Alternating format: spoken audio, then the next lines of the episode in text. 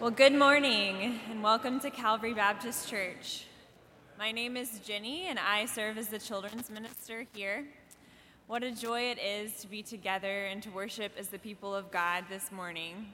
If you are new to Calvary, a special welcome to you. We are so glad to have you and we hope to get to know you better. One way we can connect with you is if you will fill out the visitor card in the pew in front of you.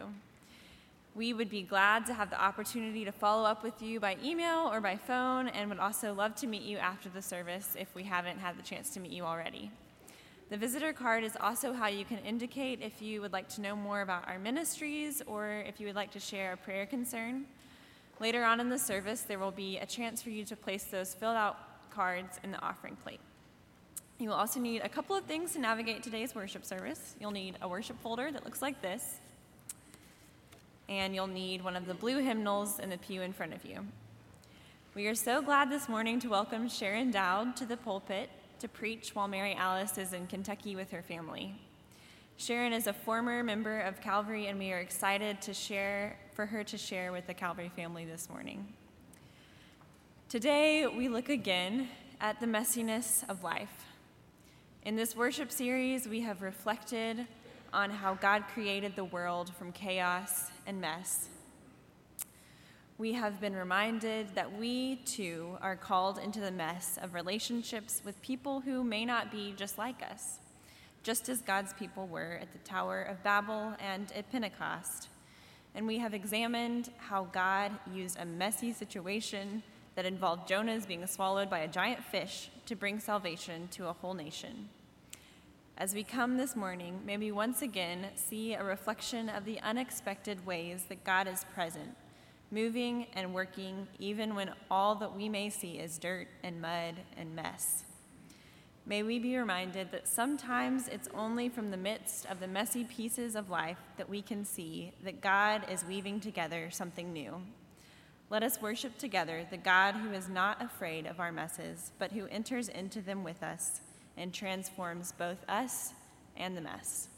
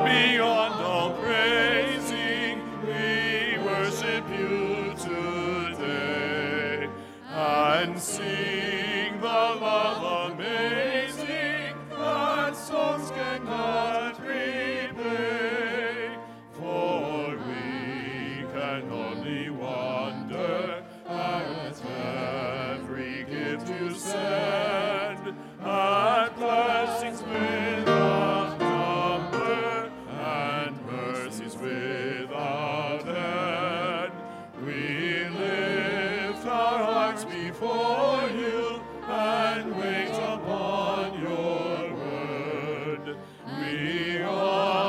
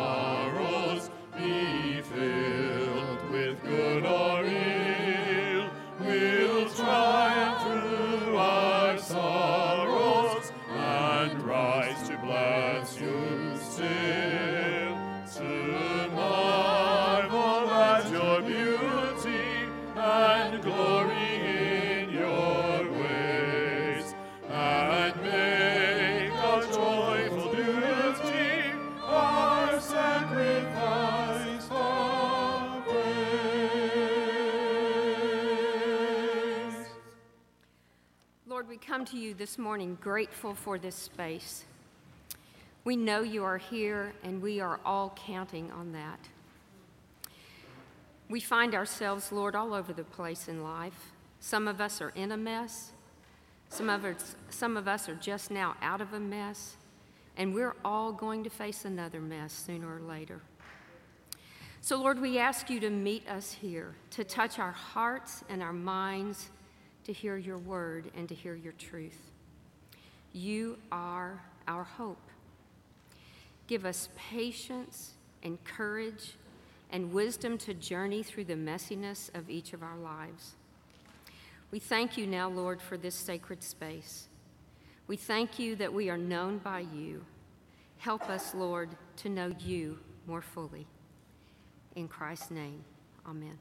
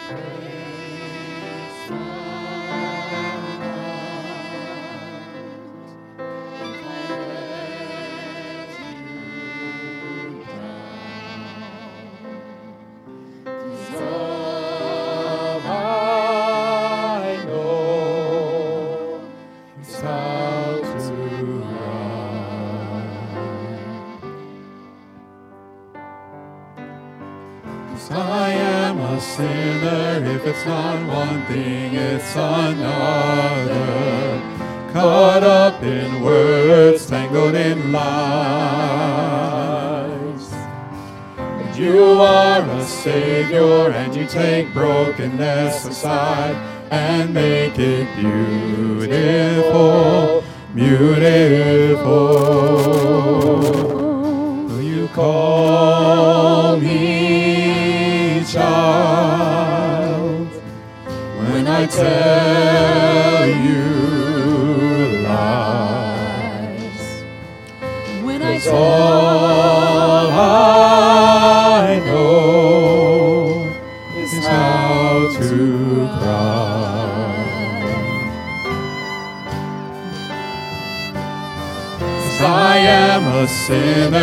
it's not one thing, it's another caught up in words, tangled in lies.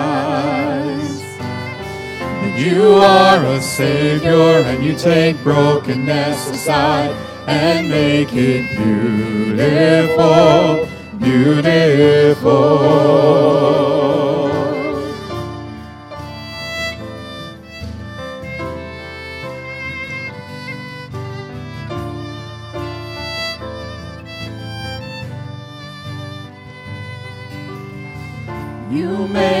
Beautiful. You make it beautiful.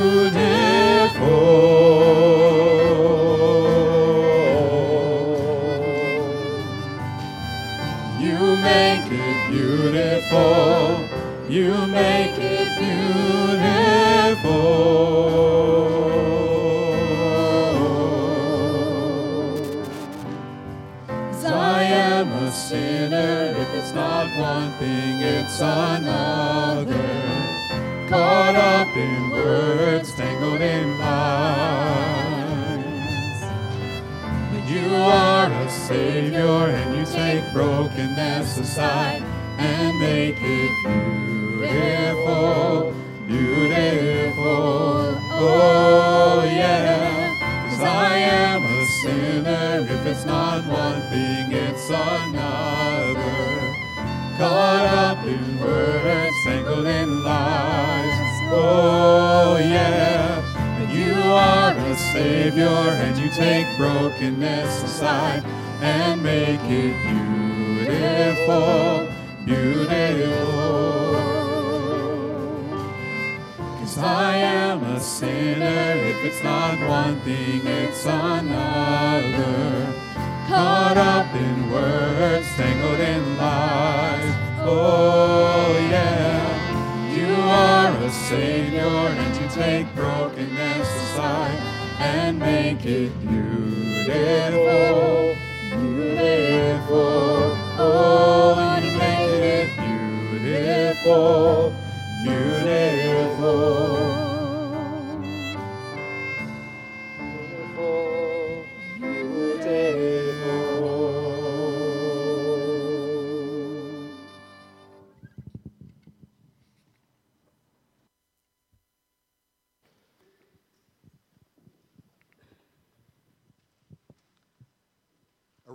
From the book of John.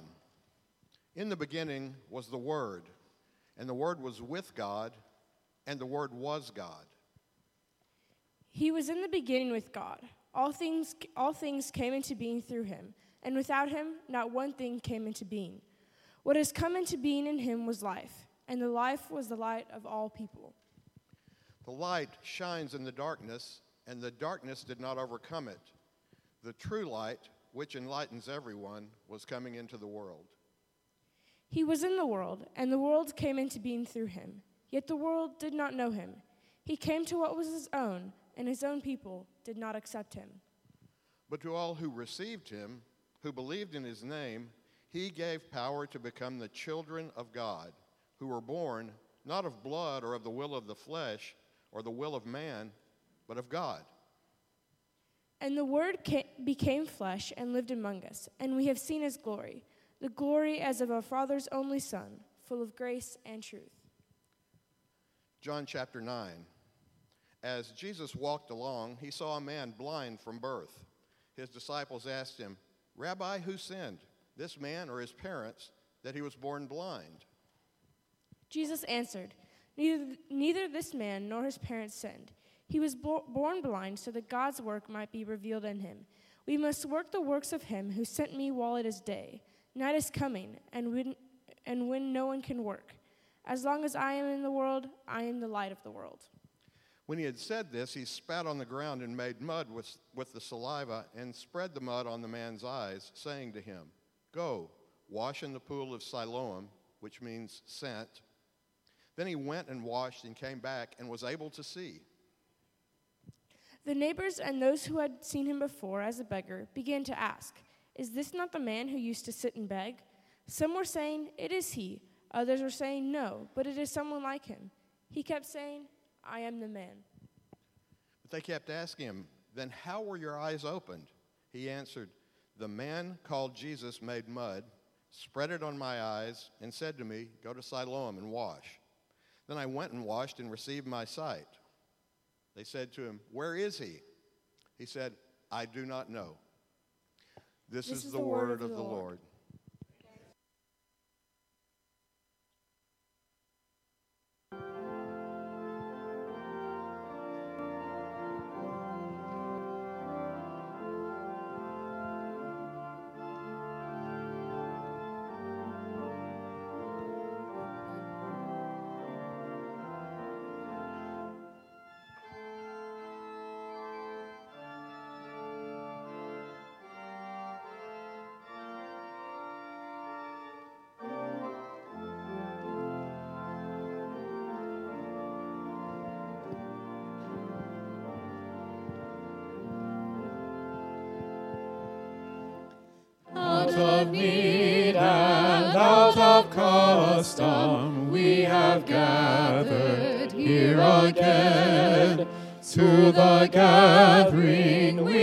bringing love and laughter, grief and pain.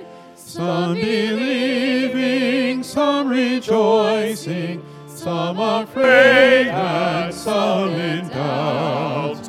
Come we now, questions voicing, we would search these matters out.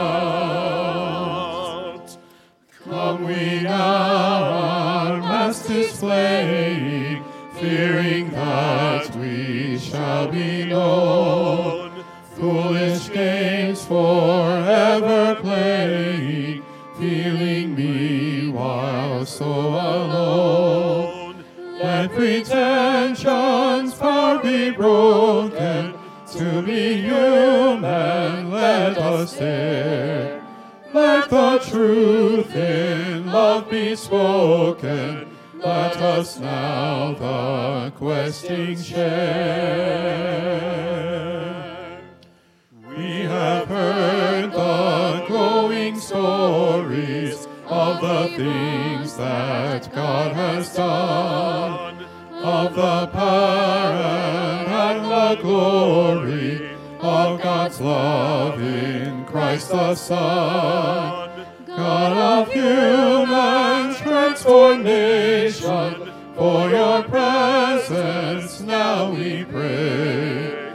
Lead us ever on the journey as we gather here today.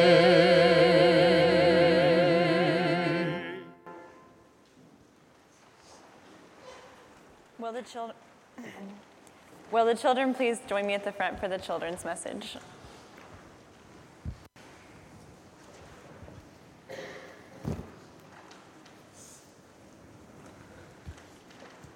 Good morning.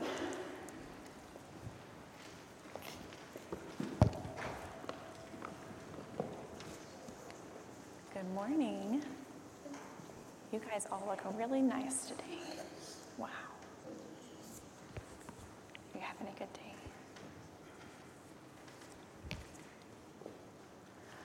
Well, good morning, friends. What a beautiful day it is to be here and to worship together. So, this worship series, we have been talking about how life can be kind of messy sometimes, right? But God can work in those messes. The scripture that we just heard from John chapter 9 tells us the story of Jesus healing a blind man in a messy way. Does anybody remember what Jesus did to heal him? What'd he do?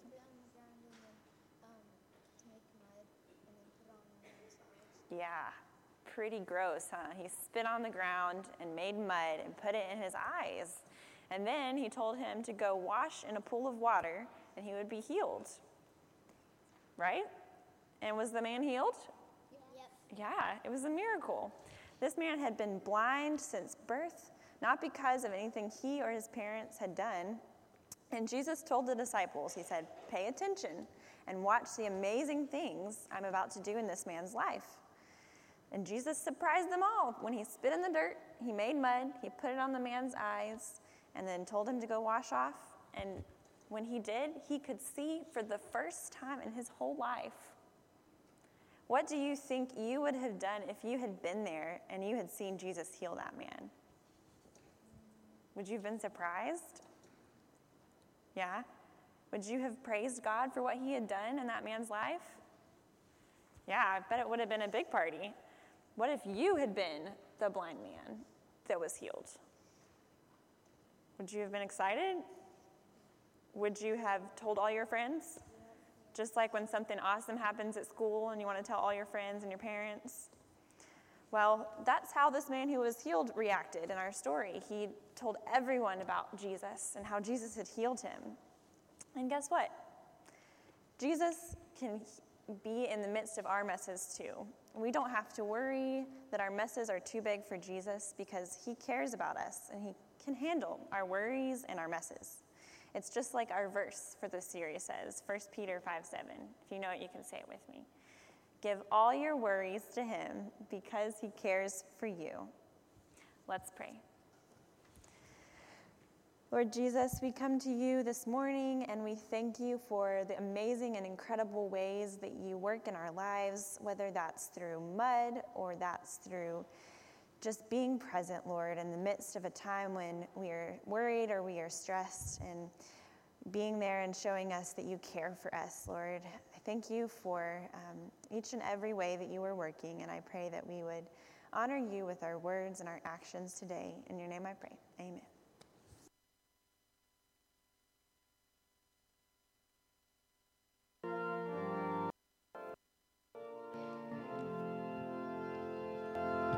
Out of need and out of custom, we have gathered here again. To the gathering we are bringing, love and laughter, grief and pain. Some believing, some rejoicing, some afraid and some in doubt. Come we now, questions voicing, we would search these matters out.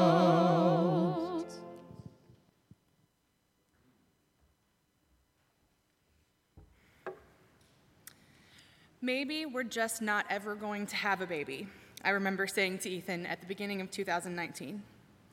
He replied with, But since we don't yet, we can move if you get into a seminary out of state. At the start of this year, everything about our lives felt like it was suspended in a period of transition. We had spent the previous six years of our marriage thinking that we'd definitely be parents by then.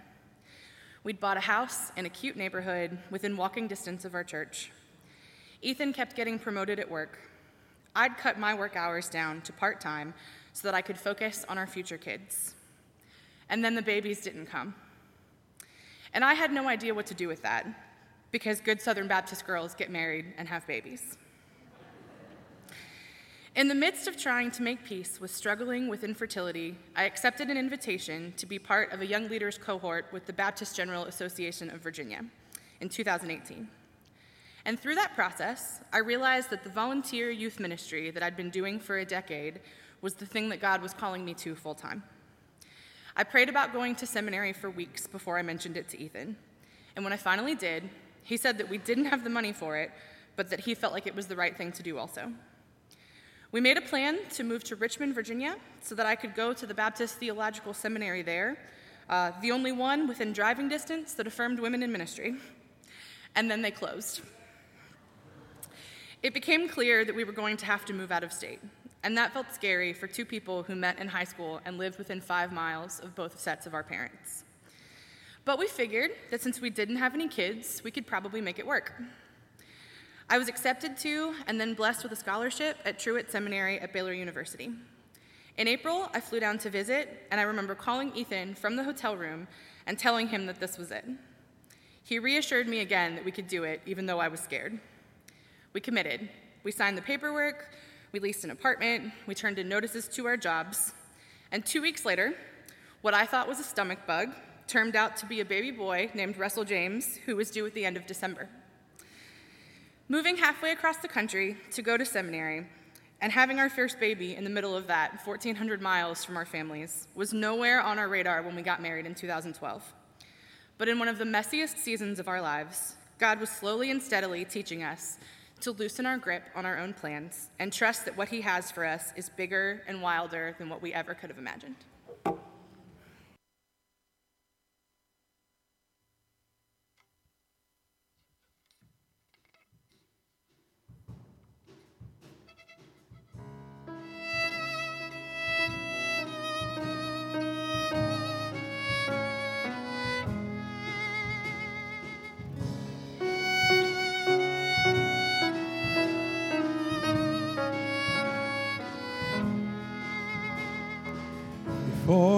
I spoke a word, you were singing over me. You have been so, so good to me. Before I took a breath, you breathed your life in me. You have been so, so kind to me. Oh, the overwhelming, never ending, reckless love of God. Oh, it chases me down, fights till I'm found, leaves the 99. I couldn't earn it, and I don't deserve it. Still give yourself away. Oh, the overwhelming, never-ending, reckless love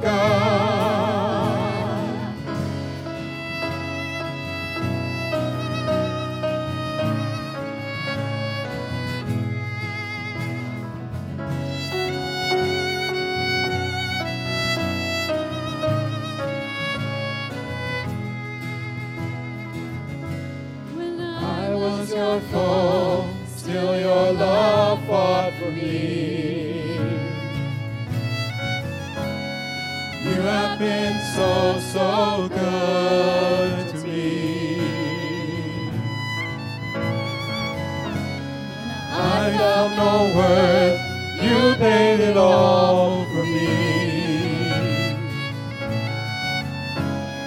You have been so, so kind to me.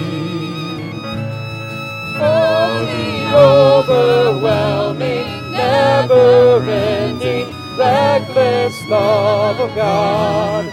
always chases me down, fights till I'm found, leaves the 99. I couldn't earn it, and I don't deserve it. Still, you give yourself away. All the overwhelming, never-ending, reckless love of God.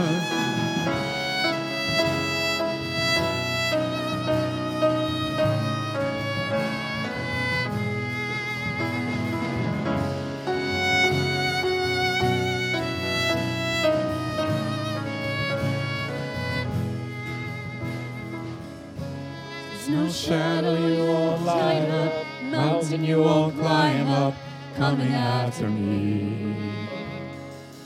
There's no wall you won't kick down, lie you won't tear down, coming after me. There's no shadow you won't light up, mountain you won't climb up, coming after me. There's no wall you won't kick down, lie you tear down, coming after me. No shadow you won't light up, mountain you won't climb up, coming after me. There's no wall you won't kick down, lie you won't tear down, coming after me. There's no shadow you won't light up, mountain you won't climb up, coming after me. No wall you won't kick down, lie you won't tear down, coming after me. Oh, the overwhelming, never-ending, reckless love of God. Oh, it chases me down, fights till I'm found, leaves the 99. I couldn't earn it, I don't deserve it, still you give yourself away. Oh, the overwhelming, never-ending, reckless love of God.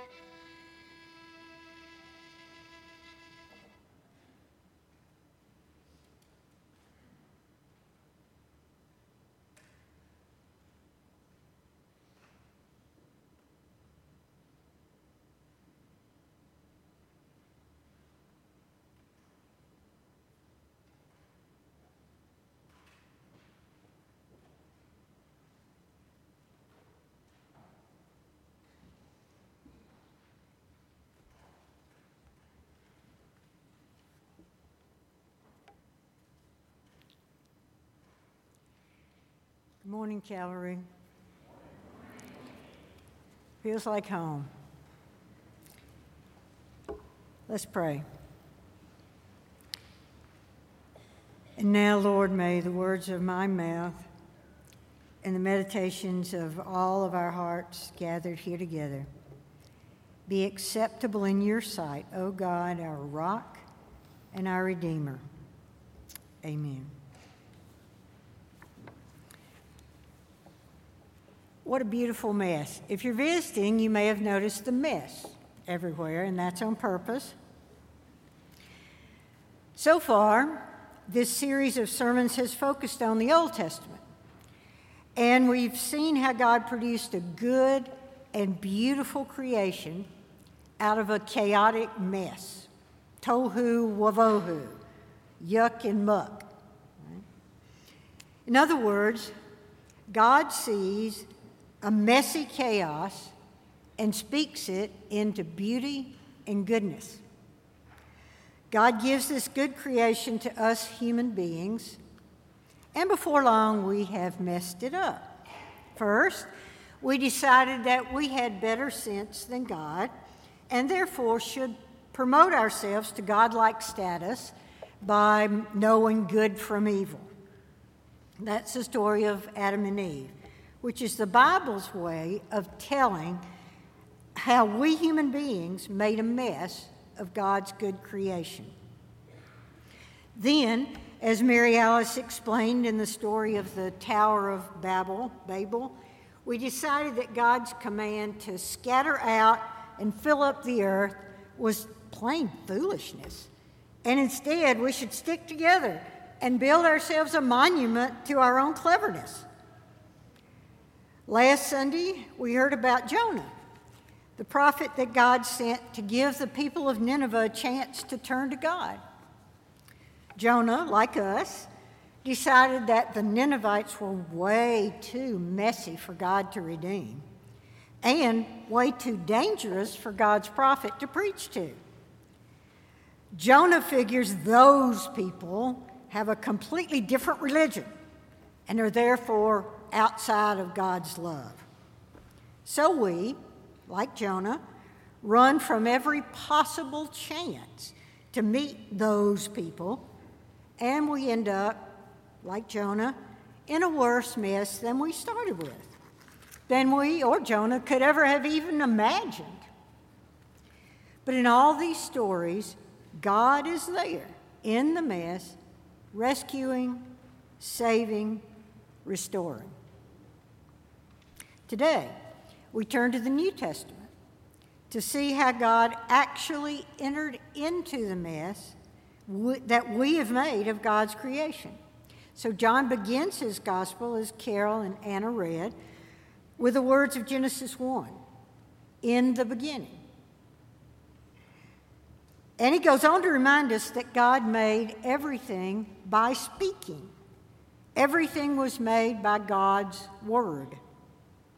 But then, in an amazing twist, John informs us that God's word became a human being like us. And in Eugene Peterson's paraphrase in the message, moved into the neighborhood.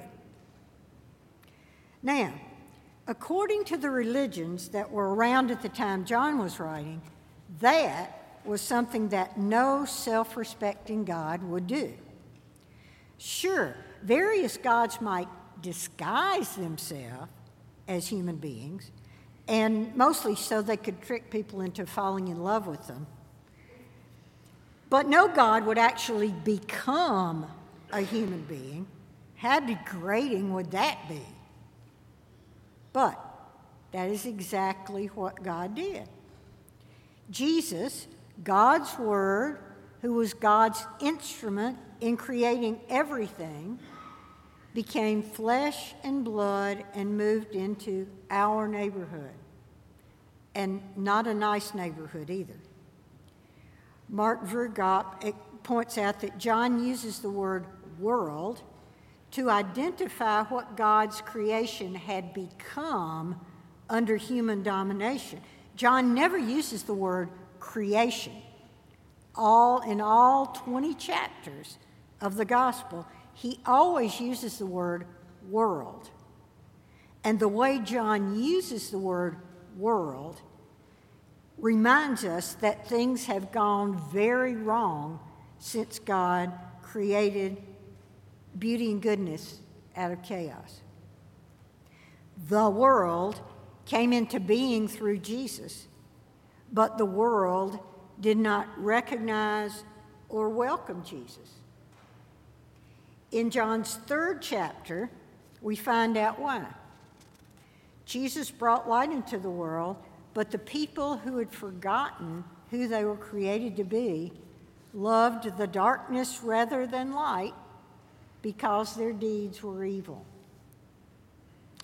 But we all know the other verse in chapter 3, don't we? Kids, we're about to say John 3:16. Every, everybody together. God so loved the world that God gave God's only Son so that everyone who believes in him might not perish, but may have everlasting life. Jesus moved into our neighborhood where we think we know better than God, we like to stick with our own kind, and we despise and fear people who are different from us. And let me tell you, Jesus was different from us. He was so different that we killed him. And instead of punishing us, God laid hold of our rejection and through God's overwhelming, never ending, reckless love, turned our hostility into forgiveness and redemption and transformation for us, for us who couldn't earn it and could never deserve it. That's the kind of God that we're dealing with. I don't think we give enough thought to the fact that the Word became flesh and came to live as a human being in the first century in a part of the world that was especially messy politically, economically, and religiously.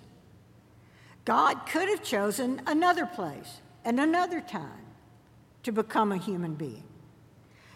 God could have chosen a nice, stable family instead of an unwed mother. Obviously, God already knew what a mess we had made. God knew about our brokenness, our lies, our tears, and our perpetual need to run from the truth about ourselves. But, friends, God was not satisfied. This is what's so amazing about the incarnation. That's what we call the Word made flesh.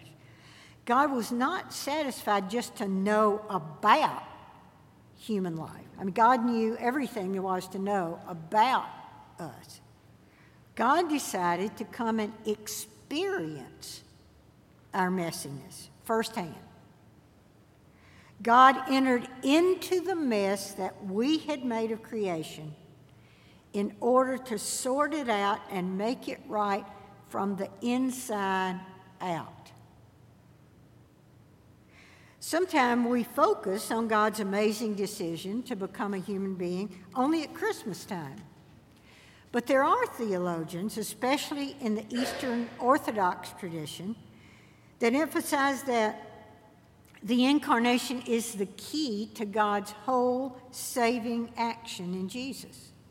If you think about it, the cross would be just another tragedy, except that God came to experience life as one of us and to allow us to do to God what we do to people who challenge us.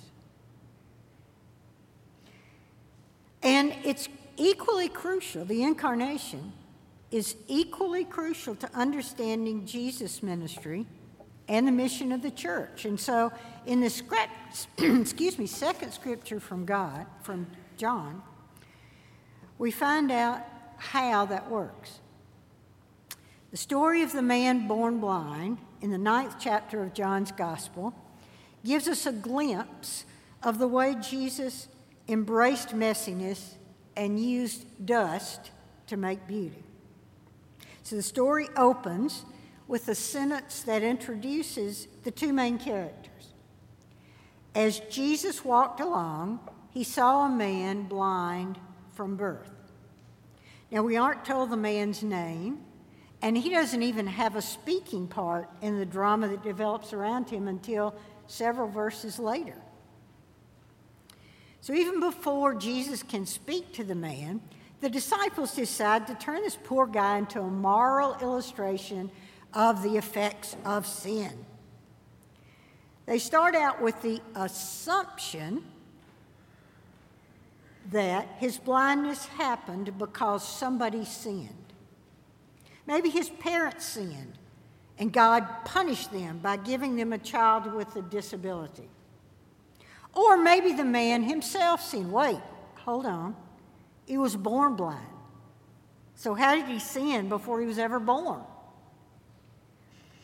Gail O'Day asks us to pay attention to the fact that this discussion about the cause of the man's blindness takes place in the blind man's presence. He's right there while the disciples are discussing his and his parents' likely problems, sinfulness, misbehavior. And this is someone they have not even met. They know nothing about this man, except that no doubt his disability is the result of his or his parents' sinfulness. How many times do we talk about people instead of conversing with them? How many times do we make up stories about why someone we don't even know is so poor? Mm, she needs to get a job. Or so rich. Who did that guy rip off? Or so disheveled. Could at least take a bath and comb his hair. So beautiful. Hmm, probably a little enhancement going on there, don't you think? Jesus is not having it. His response silences the disciples and, in fact, erases them from the story. The disciples don't even show up again until chapter 11 when the gospel writer needs them to ask another stupid question. Jesus' response to the question about who caused the man's blindness silences not only the disciples, but all the rest of us whose favorite sport is blame the victim. Jesus tells us that blame is the wrong question. Instead, Jesus wants us to ask, what can be done here that will reveal the works of God? Time is short, Jesus says. Let's see what God wants done and get on with it. What light does Jesus want to bring into this apparently cloudy situation? The blind man does not acknowledge Jesus' presence, just as the disciples do not acknowledge his presence. He's probably used to being the topic of conversation rather than a conversation partner. The man has no friends to advocate for him, like the people that brought the man to Jesus and cut a hole in the roof. He doesn't have any friends to advocate for him. He does not even ask Jesus to heal him, and Jesus does not ask him if he wants to be healed. Right after Jesus finishes correcting the disciples' faulty and rude theology, he spits on the ground, makes mud with the saliva, smears the mud on the blind man's eyes, and tells him to go and wash it off in the pool of Siloam. Did you notice that Jesus did not even promise the blind man that this strange procedure will give him his sight? It seems to me that this story really is about revealing the works of God, not about having faith, and certainly not about persuading God to act.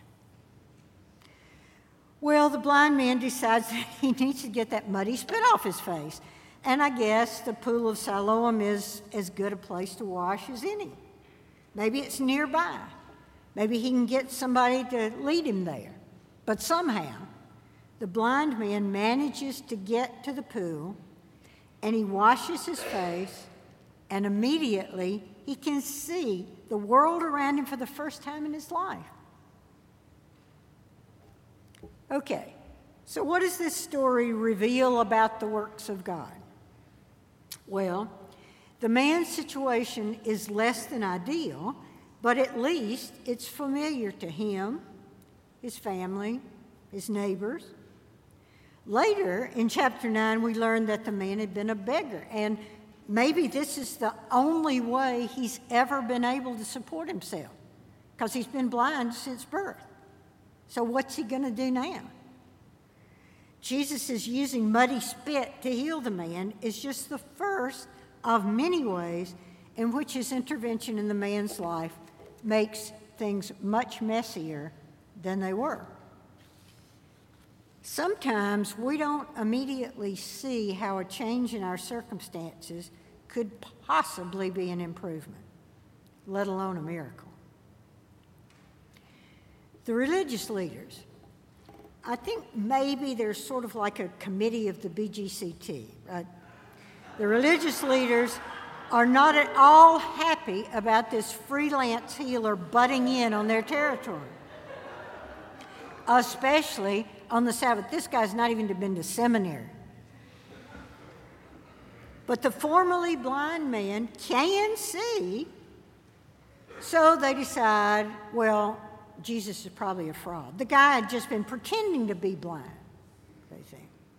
So they call in his parents, who are scared to death of getting the religious authorities mad at them. The parents confirm that yes, yes, yes, this is our son. Mm-hmm, yes, yes, he had been blind, but it's not our fault that now he can see. Don't blame us. This still happens today. Often, when an addict stops using or an alcoholic stops drinking, the family comes unraveled. They had learned to cope with things the way they were, and they don't know how to relate to this radically changed person in their midst. A familiar situation has suddenly become messy. The story ends with the man who had been healed being thrown out of his religious community. He doesn't fit anymore. They liked him better when he was blind. As the gospel writer had said back in chapter 3, People love darkness better than light. And we might add, people don't like change, even when it might be an improvement for someone. Ministry as Jesus does it can really be messy. Calvary, you are one of the best churches I know about at doing messy ministry. I'm just going to raise a few questions for the benefit of people who might think the church or they as individuals or they as families could get even more messy, like Jesus. First, an idea for students. Okay, look at the part of your worship folder that wasn't the order of worship, and look down on the part that has my name, and you'll see um, a link. Okay? The um, thing tolerance.org mix it up. We know that lunchtime is one of the most rigidly organized times of the school day, sometimes more rigidly organized than math class. Okay, what about messing it up? by sitting with someone or some group that you don't usually sit with. Who sits with a new kid? Who sits with a student on the autism spectrum?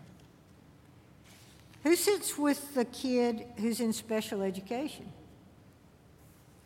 If you know a student like that, I guarantee you that his or her mother is praying desperately that somebody will befriend that person. Would it be cool to be the answer to somebody's prayer? So go to the website and take a look at it.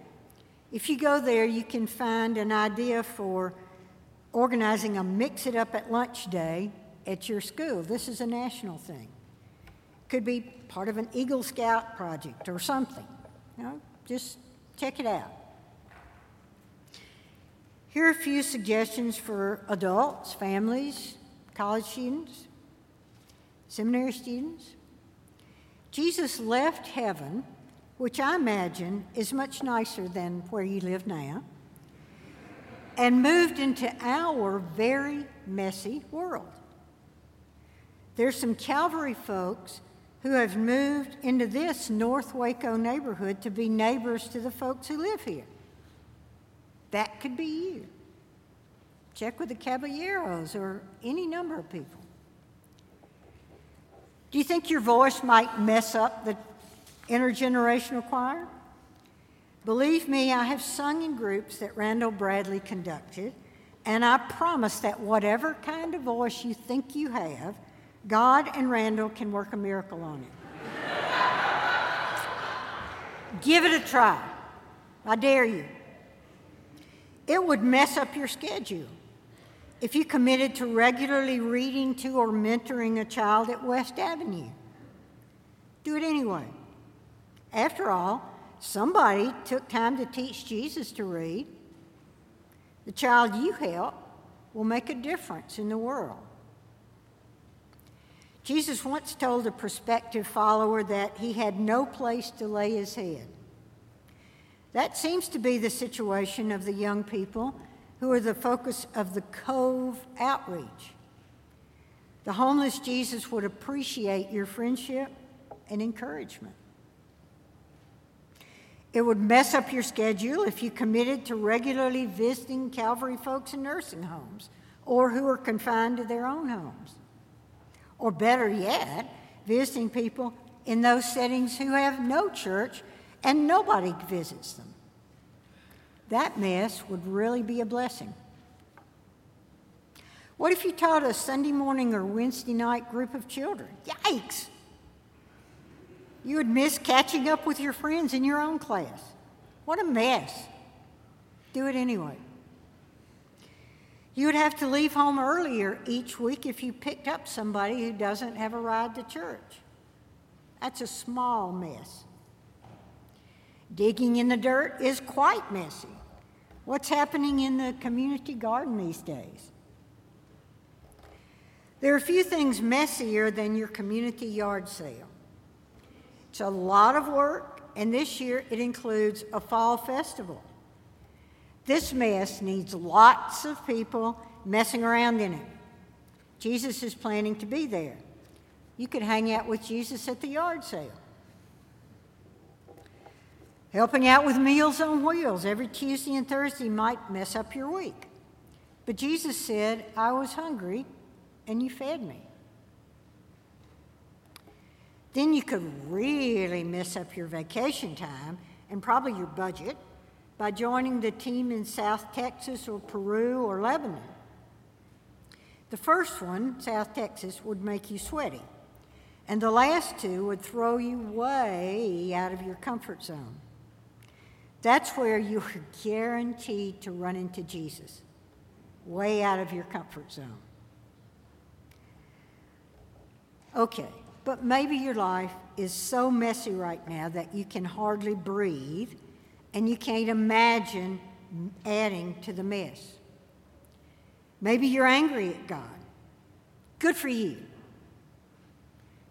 Be angry at God. Yell at God. Tell God how you feel. Just don't go passive aggressive and ignore God. That's too lonely, and lonely is not good when you're in a mess. Admit you're drowning and ask for help. Call one of your pastors. Find a therapist. I've been in therapy for years and taking medication, and it really helps. Jesus is not afraid of messes, and he will meet you in your mess.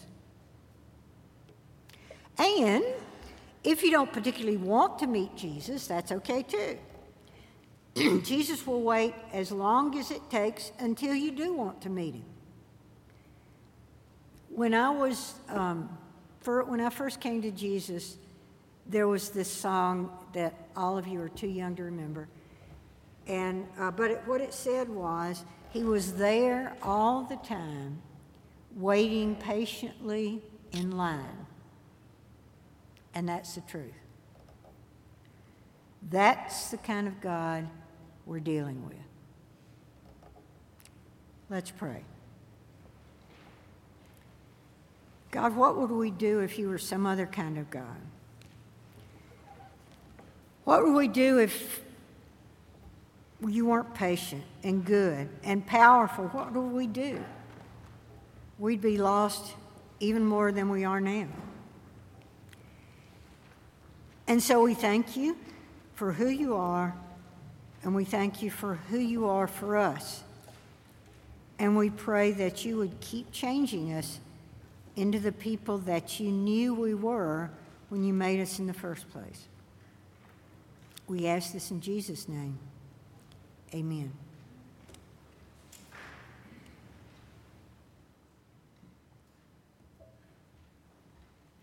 Thank you, Sharon. In this series, we've talked a lot about messes, and it has been a deep honor to hear each of your stories as you have shared those messes with us. This week, Sharon has reminded us that Jesus himself entered into the mess and often meets us even as he calls us into the mess. Perhaps this morning, you'd like to know Jesus for the very first time. Perhaps this morning, you'd like to join this community as we journey through the messes of this life, seeking to follow after Jesus together. However, you'd like to respond this morning, our ministers will be in the back of the sanctuary, and we would love to talk or to pray with you as you need.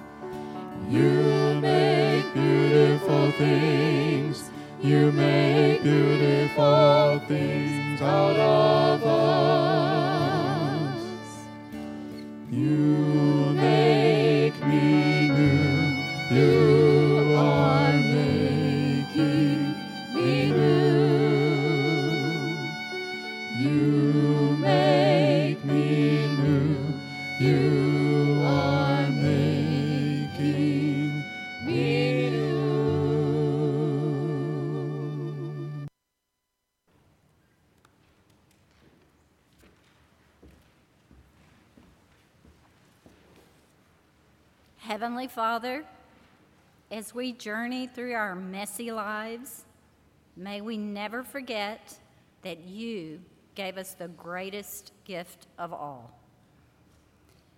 As we bring our offerings to you, may you give us a grateful heart, a joyful heart, a generous heart.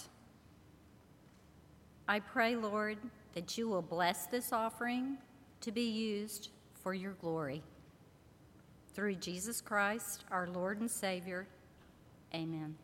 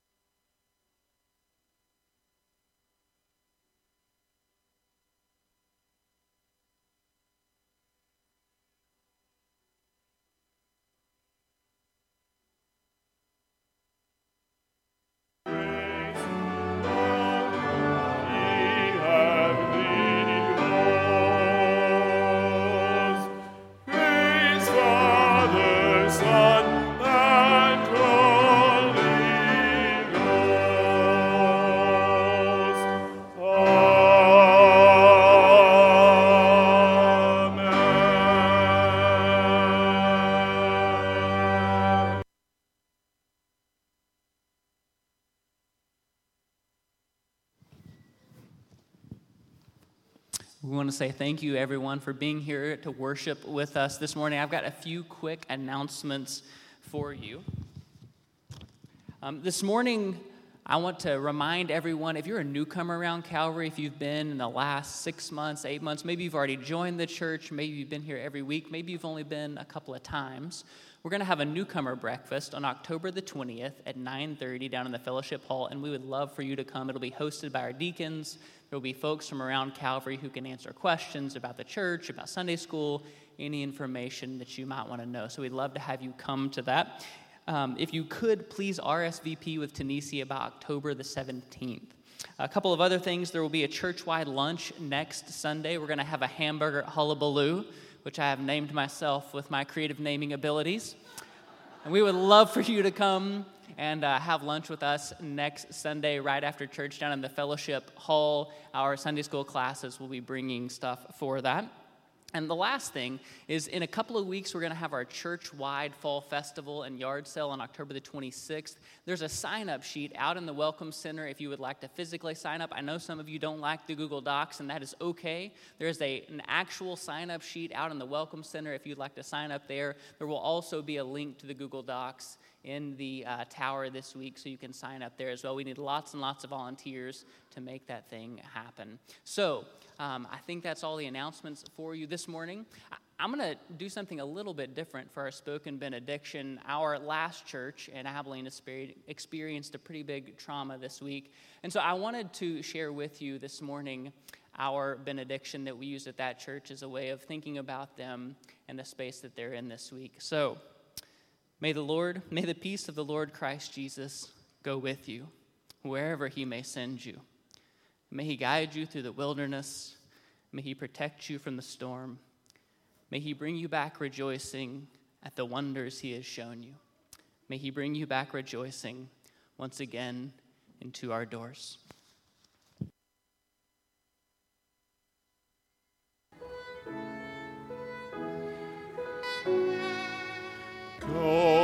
In peace, live in grace, trust in the arms that will hold you. Go in peace, live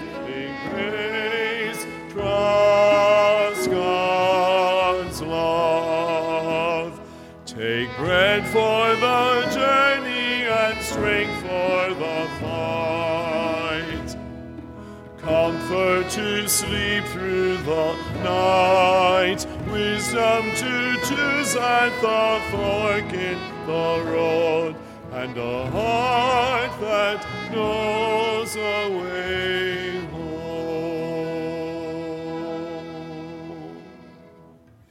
Go now in peace. Amen.